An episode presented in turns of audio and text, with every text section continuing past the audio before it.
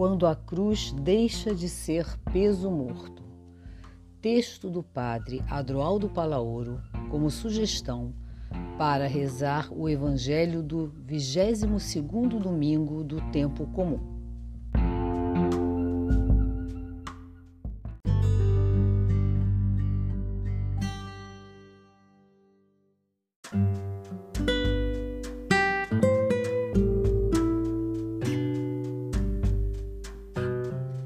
Se alguém quer me seguir, renuncie a si mesmo. Tome a sua cruz e me siga. Mateus 16, versículo 24. A paixão-morte de Jesus foi, para os primeiros cristãos, o ponto mais impactante de suas vidas. Seguramente, o primeiro núcleo dos evangelhos foi constituído pelo relato da paixão-morte de Jesus. Não nos deve estranhar que, ao relatar o restante de sua vida, se faça a partir dessa perspectiva. Por isso, até quatro vezes Jesus anuncia sua paixão e morte no Evangelho de Mateus. Não era preciso ser profeta para dar-se conta de que a vida dele corria sério perigo. O que ele dizia e o que fazia ia contra a religião oficial e os encarregados de sua custódia tinham o poder suficiente para eliminar uma pessoa tão perigosa para seus interesses. Até seus familiares mais próximos quiseram impedi-lo, forçando-o a levá-lo para sua casa, porque havia escolhido um caminho de loucos. Pedro se rebela só de imaginar Jesus crucificado. Não quer vê-lo fracassado só quer seguir a Jesus vitorioso e triunfante. Também em nossa sociedade, marcada pelo imediatismo, competitividade, busca de resultados e rejeição a todo tipo de fracasso, a presença da cruz é um escândalo inaceitável. De fato, nela mesma, a cruz não tem sentido. Se a cruz é de tal modo exaltada, fazendo com que a vida e a ação de Jesus fiquem reduzidos a ela, então acontece que ela se torna angustiante e aflitiva, incapaz de motivar ao seguimento ou de acender a esperança. Jesus não morre na cruz para buscar o sofrimento, mas por ser consequente até o fim com sua mensagem, o amor incondicional do Deus da vida. Ele não fugiu, não contemporizou, não deixou de anunciar e testemunhar, embora isso o levasse a ser crucificado. Nesse sentido, a cruz de Jesus não permanece confinada em si mesmo. Ela se insere no interior da paixão dolorosa do mundo e seu sentido mais profundo reside em sua solidariedade para com todos os crucificados da história. Com a cruz descemos com Jesus até a cruz da humanidade. A solidariedade com os pobres, a fidelidade à vida evangélica nos fazem descer aos porões das contradições sociais e políticas, às realidades inóspitas, aos terrenos contaminados e difíceis, às periferias insalubres das quais todos fogem e onde os excluídos deste mundo lutam por sobreviver. Ali nos encontramos com o crucificado, identificado com os crucificados da história. Como diz John Sobrino, não podemos crer no crucificado de um modo coerente se não estamos dispostos a fazer descer da cruz aqueles que estão dependurados nela. A cruz e a morte só são dignas quando são consequência da luta contra a cruz e a morte imposta às pessoas e quando expressam solidariedade com os crucificados. Aqui há espaço de transformação. A cruz se ilumina quando requer o abraço de uma situação inevitável. Se a enfermidade não tem cura, se a morte de um ser querido nos arrebata, se uma catástrofe natural nos deixa impotentes, se a denúncia profética de uma injustiça acarreta perseguições, etc., crescemos quando abraçamos essa cruz e a superamos espiritualmente. A cruz liberta quando não termina nela mesma, mas na ressurreição. Enquanto a carregamos, é leve se ela aponta para um horizonte de esperança. Vinde a mim, vós todos que estáis cansados sobre o peso do vosso fardo, e eu vos darei descanso.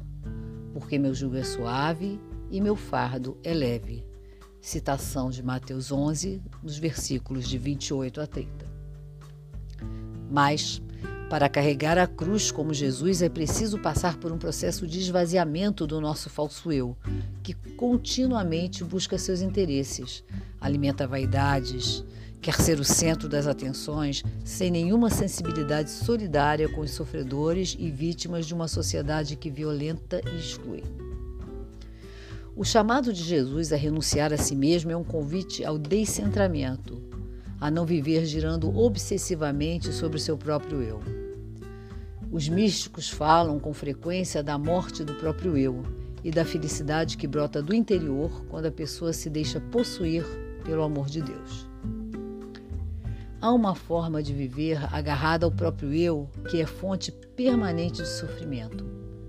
Muitas vezes, o que mais sofrimento gera na pessoa é precisamente esse modo de viver apegado a ela mesma, buscando cegamente e, acima de tudo, o próprio êxito, a boa imagem, a aprovação e a estima dos demais. Esse cultivo equivocado do ego inflado se converte em fonte de preocupação e sofrimento. Inconscientemente, a pessoa pode alimentar falsamente seu ego e, inclusive, agigantando-se de forma desproporcional, organizando todo o seu entorno a partir dele. Minha pátria, meu partido, minha igreja, minha ideologia. O ego vai então ficando cada vez mais seduzido e mais exposto a toda sorte de problemas.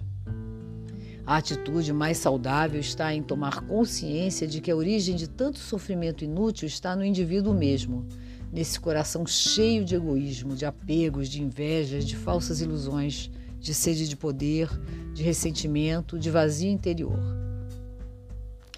Da mesma forma que a dor física é um sinal de alerta que avisa que algo funciona mal no organismo, existe todo um conjunto de sofrimentos que revelam modos equivocados de viver, apegos, servidões, contradições e incoerências que impedem um desenvolvimento sadio da pessoa. Esse sofrimento não é uma cruz que devemos carregar, mas uma carga que devemos soltar se quisermos viver com o espírito de entrega de Jesus. No que se refere à experiência específica do segmento, deveríamos retornar o sentido da mensagem de Jesus referente ao negar-se a si mesmo para poder viver. A negação de si enquanto negação daquilo que nega a vida. Negar-se a si mesmo é deixar de identificar-nos com a tirania das mensagens dos nossos pequenos eus, que se refletem em nossa própria linguagem. Negar-se a si mesmo é um conselho sábio. Significa negar o que na realidade não somos, despertar da ilusão e do engano, deixar de girar em torno de um suposto eu que não existe, para viver a unidade de todos e de tudo em Deus e agir assim de um modo coerente de vida. Não somos um pequeno ego que cremos ser. Precisamos despertar dessa ilusão e entrar em contato com o nosso verdadeiro eu, nosso ser e a partir dele olhar a vida, olhar nossa atividade e olhar os outros a fim de viver em conformidade com quem somos em profundidade. É esse o modo de ganhar a vida. Precisamos perceber que aquilo que para nosso ego é perda e perigo, para nosso eu verdadeiro é ganho profundo e libertação. Ganhamos mais vida quando ele se esvazia de ego e se deixa conduzir pelo amor oblativo, que procede daquele que é pura fonte de amor.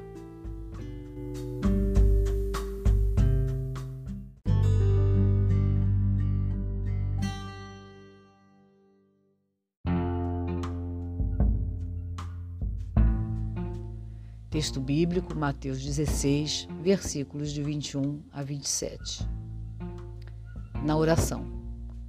Todos nós somos habitados por um conjunto de eus, alguns conscientes, outros inconscientes. São os pequenos amores ocultos. Um eu orgulhoso, irado, triste, prepotente, avarento, luxurioso, que habitam reprimidos nosso interior. São elementos de nossa própria sombra, aos quais devemos prestar atenção se quisermos avançar rumo a uma plenitude humana espiritual.